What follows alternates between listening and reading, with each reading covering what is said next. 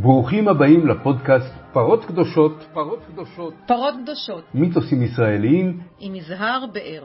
בפרק 74 לרבין הייתה קריזה אסטרטגית, להשלים עם העולם הערבי, וזה היה יכול למנוע את הקטסטרופה הנוכחית. 28 שנה לרצח רבין, שיחה בשני חלקים עם חיים אסה, היועץ האסטרטגי. חלק א' לקראת יום השנה ה-28 לרצח רבין, ושלושה שבועות אחרי פלישת החמאס לדרום, נפגשתי עם חיים אסה לשיחה ממושכת על המצב, על כישלון תהליך אוסלו ועל הבוס שאהב, שעבורו ניצח את הבחירות ב-1992, שבישרו על שינוי אפשרי בגורלה של מדינת ישראל ויחסיה עם שכנותיה. בשיחה הראשונה שקיימנו, חודשיים לפני כן, סיפר אסא במבט מבפנים על ההחמצה הגדולה של תהליך אוסלו וכיצד השתבש הכל. בשיחה השנייה, המובאת כאן, מנתח אסא את המשמעויות מרחיקות הלכת של המשבר הנוכחי, מתאר את האסטרטגיה של רבין שהייתה אמורה לנטרל את מרעומי הנפץ של הסכסוך עם העולם הערבי, ומציע מנגנון יציאה מהמשבר. צפו, האזינו, קראו, שפטו ושתפו. הנה עוד כמה דברים על חיים אסא. הוא היה קצין בהנדסה קרבית ונפצע קשה בפשיטה על העיירה יאבס בירדן ב-1970. אסא, בן 74, מחזיק בתארים במתמטיקה ובחקר ביצועים ובדוקטורט בפילוסופיה על מרקס וניטשה. במשך עשר שנים עסק בחקר ביצועים של חיל האוויר ובקבלת החלטות במצבי אי-ודאות. חיים אסה, שלום שוב. שלום רב. אני חוזר אליך כשלושה שבועות אחרי אה, פרוץ האירועים בדרום, המלחמה, אה, בשיחה שלנו שהתקיימה בדיוק חודשיים לפני, ש... לפני פלישת החמאס, אה, כשנציג אותה בהמשך, דיברנו הרבה על יצחק רבין, על אוסלו ועל האסטרטגיה שלו לניהול, לניהול הסכסוך. עם הפלסטינים ועם העולם הערבי בכלל. ואני רוצה לשאול אותך עכשיו, בהקשר, ה... שאנחנו מוסיפים את ההקשר האקטואלי, במבט הציפור, האם בעיניך האירועים האחרונים מחזקים את התפיסה האסטרטגית הרב... הרבינית לניהול הסכסוך, כפי שהצגת אותה, או אולי מחלישים? אני מאוד מנסה להיות אובייקטיבי, קצת לא מצליח כי באמת אה, זה אירוע מאוד מאוד אה, קשה, מאוד מורכב, אולי האסון הכי גדול שקרה לנו אי פעם. במדינת ישראל בטוח, אני לא חושב שקרה דבר כזה. מדבר על אה, אזרחים, בעיה שפגעו באזרחים, כל כך הרבה. הרעיון האסטרטגי היה מאחורי כל הסיפור הזה של אוסלו, היה לעשות הסדרים עם הטבעת הראשונה. הטבעת הראשונה זה בעצם סוריה שכלל את החיזבאללה, ירדן, מצרים שכלל את עזה. זה היה, זה היה, זו הייתה הכוונה של אוסלו, הכוונה האסטרטגית של רבין, עזוב, עזוב רק את אוסלו. כן. אוסלו הוא פרט בתמונה. התמונה כן, הכוללת כן. היא הסדרים עם כל הטבעת הראשונה כדי... כדי למנוע אפשרות כמו שקרתה עכשיו. למשל, אבל בעיקר כדי להוריד את המתח ואת האיום על ישראל מהטבעת השנייה והשלישית. הטבעת mm-hmm. השנייה הייתה עיראק, והשלישית באותה תקופה הייתה איראן. אה, אנחנו ראינו mm-hmm. שהאיום על ישראל יבוא בעיקר מהשנייה והשלישית, כן. כשהראשונה היא מהווה מין תירוץ, מין אה, אה, סיבה אה, סיבה, אה, נקרא לזה, לעימות אפשרי בינינו לבין איראן, מה לנו ולאיראן? 1200 קילומטר, אה, כן, אין שום סיבה כן. שיהיה משהו. כן. הסיבה היא פלסטינים. גם, אנחנו רואים גם שגם סעודיה נתנה את ההסכם איתנו עם ההסכם עם הפלסטינים. כלומר, הפלסטינים הם סיבה למדינות הטבעת השנייה והשלישית סביב ישראל אה, להיות איתה בעימות, או להיות איתה באי שלום, או באי הסדרים, או באנטי. ולכן היה חשוב מאוד לעשות את ההסדרים האלה עם הטבעת הראשונה. מי שלא מבין את זה, איך אומרים, שימשיך אה, אה, לומר דברים. באופן עקרוני, אני מבין, אני רואה את זה גם, שיש ניסיון של בעיקר ראש הממשלה ואנשיו להאשים את אוסלו כן. במה שקורה כאן עכשיו. אה, אני חושב שמי שלא פחות, זאת אומרת, זו שטות מוחלטת, כי אוסלו אירע לפני 30 שנה, אוסלו היה מה שהיה ואין הסדר שלום, לא עם הפלסטינים, בטח לא עם החמאס, גם אוסלו לא עסק שום הסדר.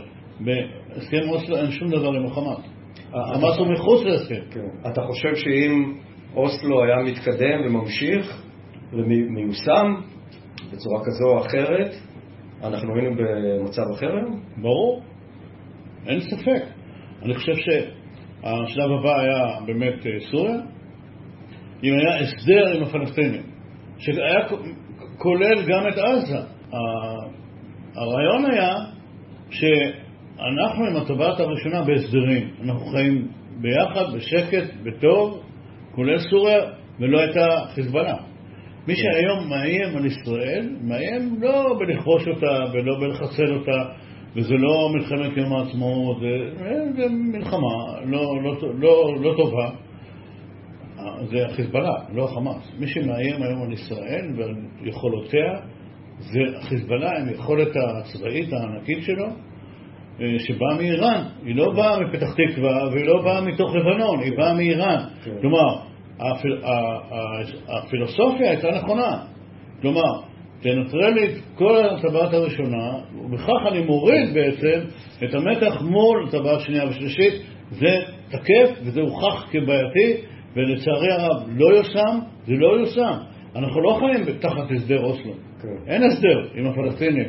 זה לא שיש הסדר ולכן ההסדר אשם. ההסדר לא התקיים. תגיד, בשיחה הקודמת שלנו אמרת שאתה מאמין שיש פרטנר בצד הפלסטיני. אתה עדיין סבור ככה? כן, אני חושב שכן. תראה, כי רוב, כי רוב העם משוכנע עכשיו שאין עם מי לדבר. אם כל רק חצי העם היה משוכנע. אני, אני מפריד בין חמאס כן, לעם הפלסטיני. כן, אני מפריד גם בין חמאס לעזתים. כן. יש שני מיליון עזתים שאני לא חושב שהם כולם חמאס. יכול להיות שגם אם יעשו סקר עכשיו, אז יגידו 60-70 אחוז שהם תומכים בחמאס. זה בדרך כלל מפחד ומחשש כן. שהחמאס הם קטלניים, מהמם. וזה לא פשוט. אבל העזתים רוצים לחיות. בוא נגיד, אותם 70 אחוז רוצים לחיות. כן. עכשיו, אגב, גם 60-70 אחוז ביהודה ושומרון רוצים לחיות. רוצים לחיות. הם רוצים לחיות באיזושהי מדינה עצמאית שלהם, מדינה, אני מדבר על שתי מדינות. אבל אנחנו פספסנו את הרכבת, צריך להבין. אי אפשר להסתכל על 30 שנה אחורה ולחשוב שה-30 שנה האחרונות היו, חלפו כמו שנייה. זה, היה אוסלו, כן. והנה היום. לא, היו 30 שנה שבהם מה שעשה הימין ששלט במדינה בשנים האלה, הוא בעיקר מה שעשה, הוא ניהל את הסכסוך, את המשבר, את הסכסוך, בשיטה של אה, אה, לשמור את הלהבות בגובה מסוים. מהמם. כל פעם הייתה התפרצות, מכה בראש, התפרצות, מכה בראש, כן. ובסוף הכל התפרץ החוצה. מה, מה, מה, ההפך, אוסלו לא היה. מה לאוסלו ולזה? זה להסתכל על 30, על. נגיד 15-20 שנה האחרונות. זה הסיפור. תגיד, אתה, אה, הייתה לך היכרות אה, אינטימית עם יצחק רבין כיועץ האסטרטגי שלו. אני אשאל אותך שאלה היפותטית, איך לדעתך אה, הוא היה מנהל את הסכסוך היום? איך הוא מתייחס לסיטואציה הקיימת? אני חושב שההבדל בין רבין לביבי הוא עצום, הוא אינסופי. רבין ראה את ההתפתחות הזאת. הוא לא ראה את. הוא לא חזה את מה שקרה ב-7 באוקטובר, שזה היום הולדת שלי אגב. כן. החמאס גם חגג את זה נראה לי. כן. באופן עקרוני, הוא הבין שהפרוקסיס האלה משמרים את המתח בהיעדר הסדר עם הפלסטינים. זה המצב שהיינו בו. לא היינו בהסדר שלום אוסלוי. לא, לא היינו. הלוואי והיינו, אם היינו, זה הכל היה אחרת. אה, איך הוא היה מנהל את היום? א', זה לא היה קורה, לא, הוא, לא, הוא לא היה מגיע למצב הזה. הוא לא היה, הוא, הפילוסופיה שלו, שוב, היא לא הייתה, היא הייתה אקטיבית. היא לא הייתה, בואו ננהל את המשבר. זו תפיסה, יש תפיסה כזאת בעולם, שיש סכסוך עם אה, גופים, אה, אה, נקרא להם טרוריסטים או גרילה, בואו ננהל את הסכסוך איתם ונדאג שגובה הלהבות לא יעבור גובה מסוים. אז מדי פעם סבב, ובום, סוגרים את המכסה והולכים לישון. זה לא עובד. רבין היה אקטיבי בתפיסה שלו. אקטיבי זה אומר, בואו נגיע איתם להסדרים. כן. בואו בוא ננטרל את כל הרצון כן. שלהם. הרי מה שעשה את העבודה שלהם, זה הרצון שלהם לפגוע בנו. כן. זה, לא, זה לא היה כזה, היה להם משעמם, פתאום קפצו עלינו. לא, הם תכננו את זה במשך שנה.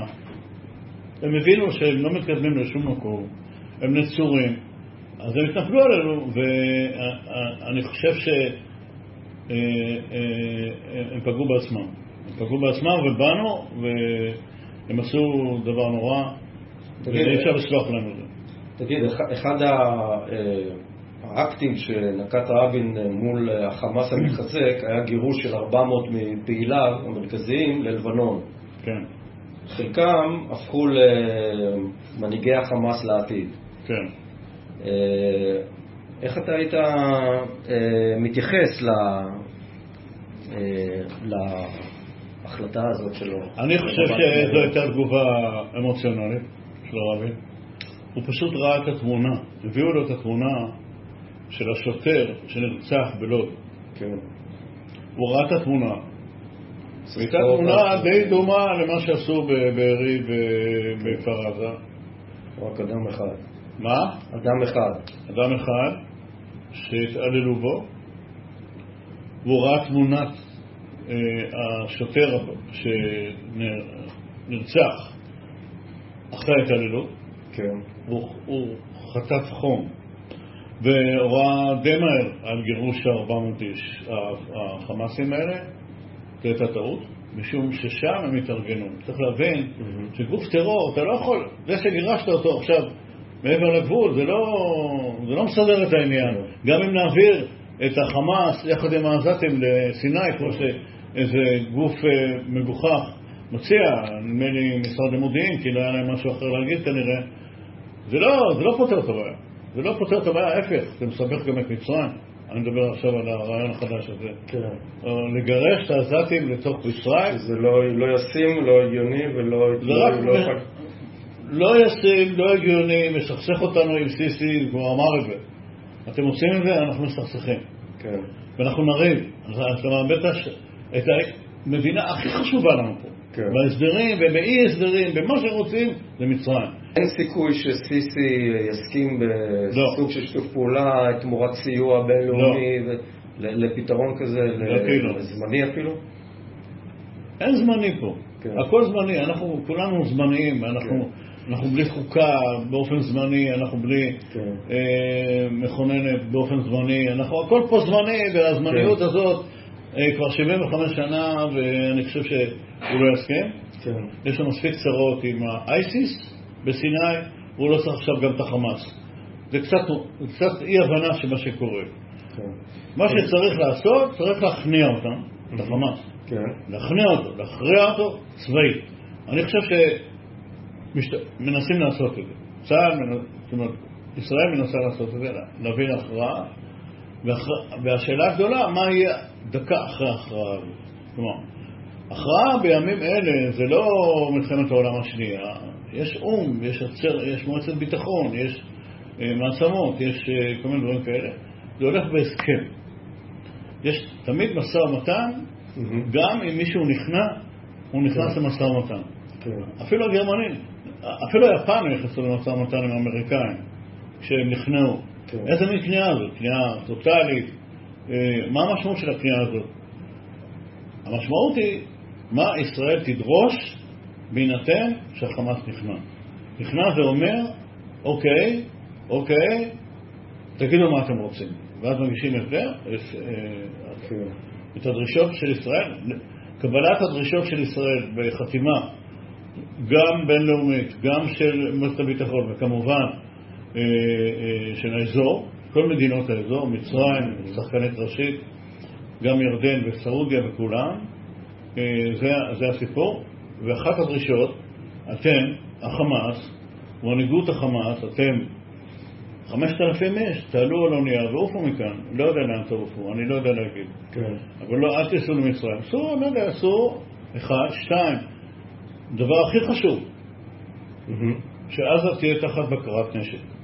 כלומר, תהיה פה, יהיה פה גוף שיכול להיות שהוא בינלאומי, יכול להיות שהוא מולטי ערבי, מדינות ערב, שיפקח שלא ייכנס לפה אפילו קלצ'ניקוב.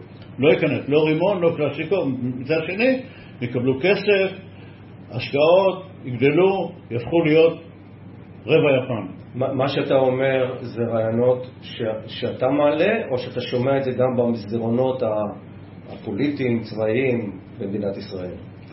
שאתה מתחכך איתם גם בימים אלה. לצערי הרב זה מה שאני חושב. אני שומע כל מיני רעיונות. אני לא חושב ששמעתי רעיון קונקרטי. קונקרטי זה אומר, אני רוצה להביא את החמאס לכדי כניעה. כניעה, אני אומר, אני, מה זה כניעה?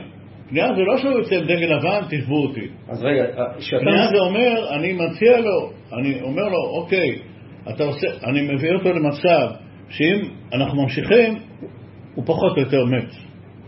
אז יכול להיות שאני מציע לו הסדר, מציע לו הסכם, ההסכם הזה הוא בין השאר, תעוף מכאן, אתה והאנשים שלך והילדים שלך ואני לא יודע מה, אתה תעופו מכאן, תשאירו לנו את העזתים, ועוד שבע אתה שמונה... משמיע את הרעיונות האלה בפני מקבלי החלטות, או... אני רק בקשר עם הצבא, אני לא בקשר עם המנהיגות הפוליטית, היא לא תקשיב לי כמובן.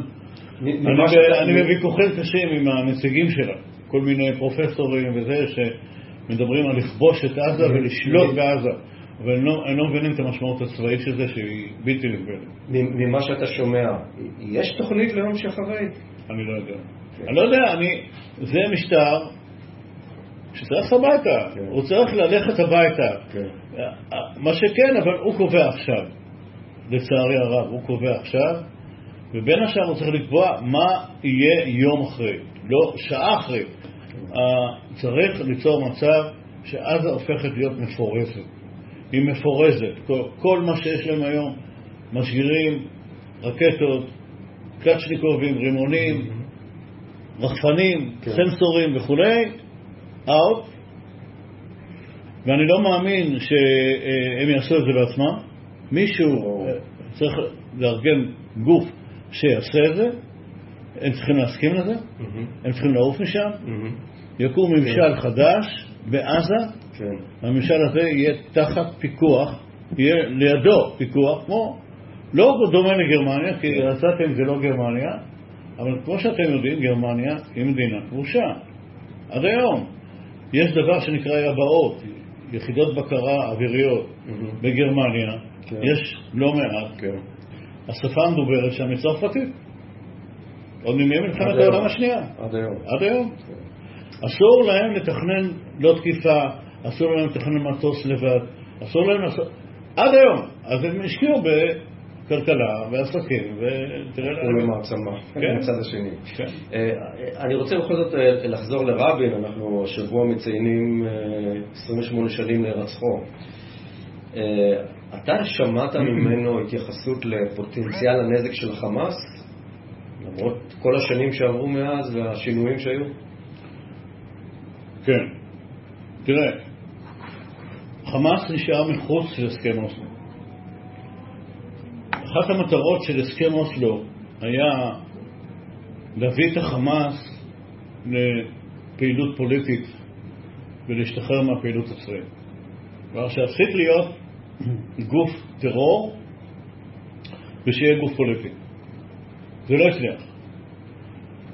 אחד, אחד הדברים שנכשלו בהסכם אוסלו, לא מדברים על זה כי מדברים על אוסלו כל מיני אנשים אחרים שלא היו ליד רבין בנושא הזה לפחות, ובנושאים אחרים אולי. המטרה הייתה, כן, להכניס את החמאס לתוך ההסכם. לתוך ההסדר הזה ולהפוך אותו לגוף פוליטי, או לתת לו ממד פוליטי, שאין לו, לא היה לו.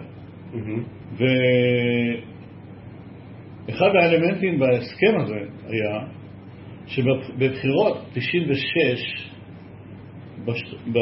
ביהודה ושומרון, בעזה, באיו"ש, אה, החמאס ייכנס למערכת הבחירות כחלק מהרשות הפלסטינית. כן, זה לא קרה. זו הייתה טעות של שמעון פרס. שמעון פרס היה ראש ממשלת ישראל, הוא החליף את רבין אחרי שהוא נרצח, הוא אפשר לבחירות האלה להתקיים בלי החמאס. כלומר, החמאס נשאר בחוץ. אני לא מרחם עליו, הוא רצה להיות בחוץ. אבל אפשר, אז היה הזמן. אתה חושב שאפשר היה לאלף אותו, לפחות פוליטית, להתמתן, או ל... אני חושב שכן. אני חושב שאפשר היה...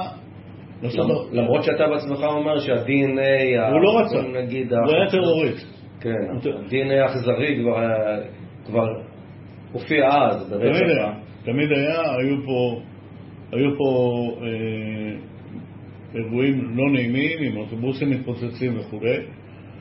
אה, גם חיסלנו את המהנדס שלהם אחרי רצח רבין. אה, אה, שאני לא, לא רוצה להגיד אם זו הייתה טעות או לא, אבל אני חושב שלהכניס את החמאס לתהליך פוליטי, זה היה האתגר. כן. לא קרה, נכשלנו בזה, כולנו אגב נכשלנו. כן.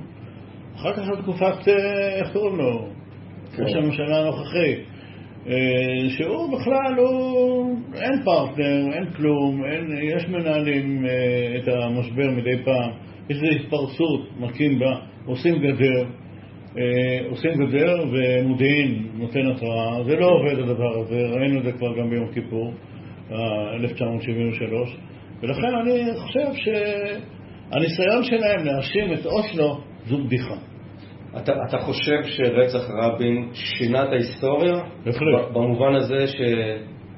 שאם זה לא היה מתרחש, המציאות שלנו הייתה שונה? כן, ואני יודע שעכשיו אני אכתוב בראש, כי אני מקבל כל מיני מכות בראש מכל מיני, אה, נקרא לזה אפילו אנשי תקשורת ימניים. זה בסדר, אם אתה מקבל מכות בראש, סימן שאתה חשוב. אני לא יודע, זאת אומרת, אני מקבל בראש, ואני מקבל בראש בעיקר מהדבר הבא. אנחנו היינו אמורים לעשות הסדר עם סוריה. היינו אמורים להתחיל בכלל עם סוריה. אנחנו התחלנו עם הפלסטינים. שאלתי את רבין כמה ימים אחרי ההסכם, למה? למה אנחנו לא מתחילים עם סוריה? זה לא, זה הגיע, זו הזדמנות וצריך לנצל אותה. זו הייתה התשובה שלו.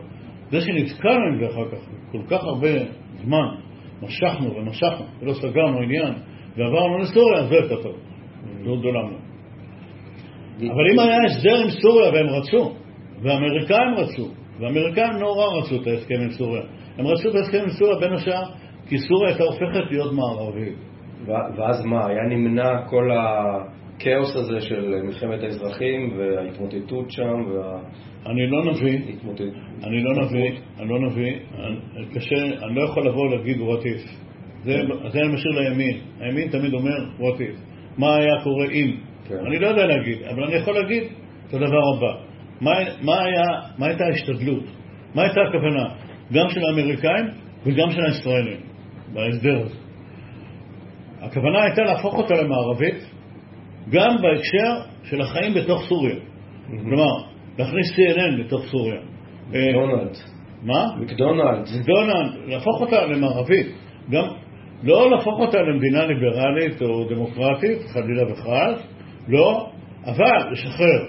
אבל זו הייתה דרישה גם אמריקאית, גם ישראלית, והאמריקאים עמדו על זה בתוקף, זה היה יותר חשוב מפירוז רמת הגולן. עכשיו, אם באמת סוריה הייתה הופכת להיות מערבית, כמו מצרים, הרי מצרים הפכה להיות מערבית, היא הייתה קשורה לסובייטים, לרוסיה, וזה נגמר. הם בעטו בהם, ברוסים, שלחו אותם הביתה, והפכו להיות מערבים. היום טסים במצרים F-16, ויש להם טירי קרקע אוויר מערביים. אה, אה, אם סוריה הייתה הופכת לדבר דומה, אין, היו, אולי גם תהליכי דמוקרטיזציה בחברה. בהחלט, לא יודע אם דמוקרטיזציה, אבל היה, הייתה הקלה. אני לא בא, לא נביא, לא בא ואומר, בטוח שזה היה קורה. הסיכוי שזה היה קורה היה גדל משמעותית. ככה הם נחנקו, הם המשיכו עם המשטר האימים של אה, אסד, וקרה מה שקרה, והיום מה הם? הם בעצם מוצב קדמי של איראן מול ישראל, הם מוצב מעבר של חימוש ויכולות לחיזבאללה. כן. הם,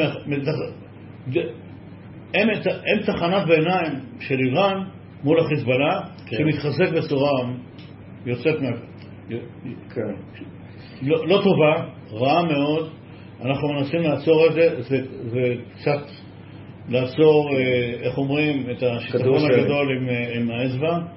והנה, אז זה מה שיצא לנו בסוף, שסוריה היא איראנית יחד עם החיזבאללה, והחמאס למטה הוא איראני, נשמע לאיראנים, הם בעצם פרוקסיס איראנים, ואנחנו בעצם, החלום הרע שהיה לנו לפני 30 שנה, הסיוט- רצינו למנוע אותו. אתה יכול להגיד ש- שהתממש הסיוט של רבין מבחינה כן. אסטרטגית? חד משמעית.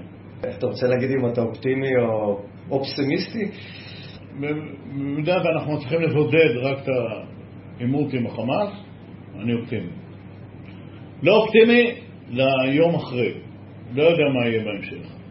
כי זו ממשלה שיש בה כל מיני מחשבות, לא יש בה אנשים קיצוניים, שלא כל כך מבינים את ה... מה אפשר לעשות ומה אי אפשר לעשות. הם חולמים באספמיה רובם, כמו למשל, בואו נכבוש את עזה ונשלוט בה. מה זה לשלוט בה? תגיד, אתה, אתה תומך אני ברעיון? שומע אנשים כאלה, והם לא מבינים על מה הם מדברים. או נעביר את- עזה למצרים, כן? המשרד למודיעין. אה, מבחינה, מבחינה לאומית, לדעתך היה נכון לעשות אה, שינויים תוך כדי המלחמה, אה, שינויים אה, נצרכים בהנהגה, בהכרזה על בחירות, אה, תוך תקופה קצרה או דברים מהסוג הזה, לנוכח אה, המחדלים הדרמטיים שהיו של הממשלה הזאת? אני חושב שכן, ואני אסביר למה. יש, יש שיקולים לכאן ולכאן.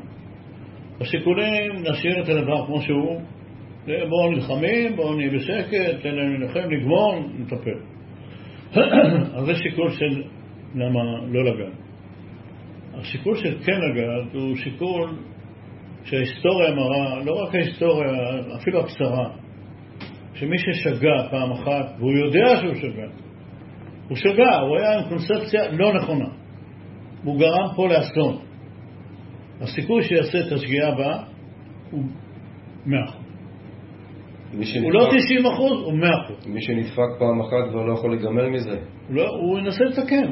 הוא ינסה לעשות את הצעד שכאילו מנטרל את הצעד הראשון. טלאי, טלאי על טלאי. בדיוק, ובדרך כלל זו שגיאה יותר גדולה. ואני כבר שומע אותה. אני כבר שומע. הניסיון הזה גם לצאת נקי, לא, שים על השולחן, אני אשם, תהיה גבר. מה זה הסמרטוטיות הזאת? וכל הלהקה שם צורחת, הוא קיבל ב-6.29, הוא לא, מה הוא? הוא, הוא, מה, הוא מנהל חמ"ל? אז כל הקטע הזה שהוא קיבל את ההודעה, לא מעניינת, זה לא רלוונטי, זה עז שהוא הכניס, כדי שאפשר לטפל בעז הזאת. 6.29, הרי הם באו ב-6.30, דקה, מה? מה, ראש ממשלה, אתה מצפה לנו שבדקה? בדיחה, בקיצור, הבדיחה הזאת צריכה להיפסק. אנחנו צריכים להימנע מהשגיאה השנייה. עכשיו, השגיאה השנייה תהיה אסטרטגית. היא תהיה אסטרטגית. היא תשאיר את העימות הזה בין מדינת ישראל לכל הסובבים אותה, כולל הטבת הראשונה והשנייה והשלישית, בעינה, כי זה תורם, זה תרם פוליטית, אני חושב שזה, לא בטוח שזה ימשיך לתרום. אני מקווה שלא. דעת הקהל חייבת להשתנות. הציבור חייב להתחיל להכניס למוח שלו את, המציאות. וזה לא כל כך קורה. אני מקווה שזה יקרה, ופה יש לי כבר דיבור על התקשורת, אבל אני אמנע מזה. אני פסימי לגבי העתיד, כי אני חושב שהציבור הישראלי עוד לא הבין את המציאות. והוא חי בקלישאות ובהאשמות שאנשים מאמינים למישהו בגלל שהוא היה פרופסור, או שהוא עדיין פרופסור, או לא יודע מה הוא, שאנחנו יכולים לשלוט בעזה, ויכול לעשות מדינה, כן. אה, מהירדן עד לים, כולל עזה, מדינה אחת, אה, ו... והם יהיו ישראלים, forget it. הם אמרו, אנחנו לא רוצים, הם לא רוצים את זה. ואני לא מבין למה אנחנו לא מבינים את זה. יש, מה המשמעות, או האם יש משמעות בעיניך לגילוי, לגילוי, אפשר לקרוא לזה גילוי, למה שחווינו לתופעות הרצחניות כל כך שהתרחשו אה, בעוטף עזה ביום, ב-7 באוקטובר. אה, האם זה מוסיף איזשהו נדבך נוסף להבנה שלך, של המציאות שלנו, של הצד השני? בהחלט. אה, הדבר הכי גרוע שיכול לקרות לי, ולא רק לי, לכל אחד, זה שזה יחזק לכאורה את מה שהוא חשב קודם. לכן אני אומר, גם לגבי אוסלו, אני, אני, אני עוד עם אדם בראש, ואני חושב את המחשבות שלי, ואני אומר מה שאני חושב, אבל באופן עקרוני, אנחנו חייבים לתת לעצמנו להיות מושפעים. להיות מושפעים? ממה שקרה. כן. לא לפחד לשנות עמדות, לא לפחד, לא להרגיש רע מזה שאני עכשיו מרגיש, חושב אחרת. לא לפחד מהאפשרות שטעיתי. אני האזרח, קטן, שהצבעתי עד היום למישהו מסוים, בגלל שהאמנתי שהוא... רגע, ואתה חושב שטעית כשאתה בהשפעת האירועים האחרונים? לא. אני, ברגע, ברגע זה שאתה שואל אותי, אני חושב שלא. אני חושב שאם היינו עושים הסדרים, גם עם הפלסטינים וגם עם הסורים לפני 30 שנה, האזור היה נראה אחרת. כל הסיפור הזה הוא איראני עכשיו. איראן, סוריה, חיזבאללה וחמאס, זה אותו שחקן. זה אותו שחקן. ואנחנו נתנו לו את האפשרות להיות שחקן עם כל כך הרבה זרועות. אנחנו, אנחנו, במו ידינו, וזה לא אוסלו, ההפך. אוסלו רצה למנוע את זה. אוסלו, אם היה מתקיים, המחשבה עד הסוף, זה לא היה קורה. פשוט לא היה קורה. היה, אולי היה קורה דברים אחרים. אז לא אולי, אולי אה, אתה יכול להגיד שיגאל עמיר הוא האיש הכי חשוב בתולדות אה, מדינת ישראל, לפחות ב-30 השנים האחרונות. לא הייתי אומר חשוב. משפיע. אבל עשה את הנזק הכי גדול. אם אתה קורא למי שעשה את הנזק הכי גדול כחשוב, חשוב מבחינה, לא, לא מבחינה חיובית. הוא עשה נזק אה, כן. בלתי רגיל. אה, אני חושב שהם עושים טעות, הם לא מנסים לחשוב. אני מדבר עכשיו גם על הבן גבירים והסמוטריצ'ים, וכל החבורה הזאת, הם עטופים באיזושהי אה, תפיסה שהיא לא קשורה למציאות, וחבל, וזה יבוא to our face, all of us, כלומר, זה יבוא לנו לפנים לכולם. האזנתם, או צפיתם, בפרק 74 של פרות קדושות. לרבין הייתה קריזה אסטרטגית להשלים עם העולם הערבי, וזה היה יכול למנוע את הקטסטרופה העכשווית. 28 שנה לרצח רבין. שיחה בשני חלקים עם חיים מסה, היועץ האסטרטגי. חלק א' לצפייה או האזנה לחלק ב', ראו כאן. כמו תמיד, נשמח לעזרה לפרויקט, שנעשה כולו בהתנדבות, בתרגום לאנגלית, בעריכת וידאו או בתרומה כספית. פרטים בעזרה ותרומה באתר פרות קדושות. להתראות.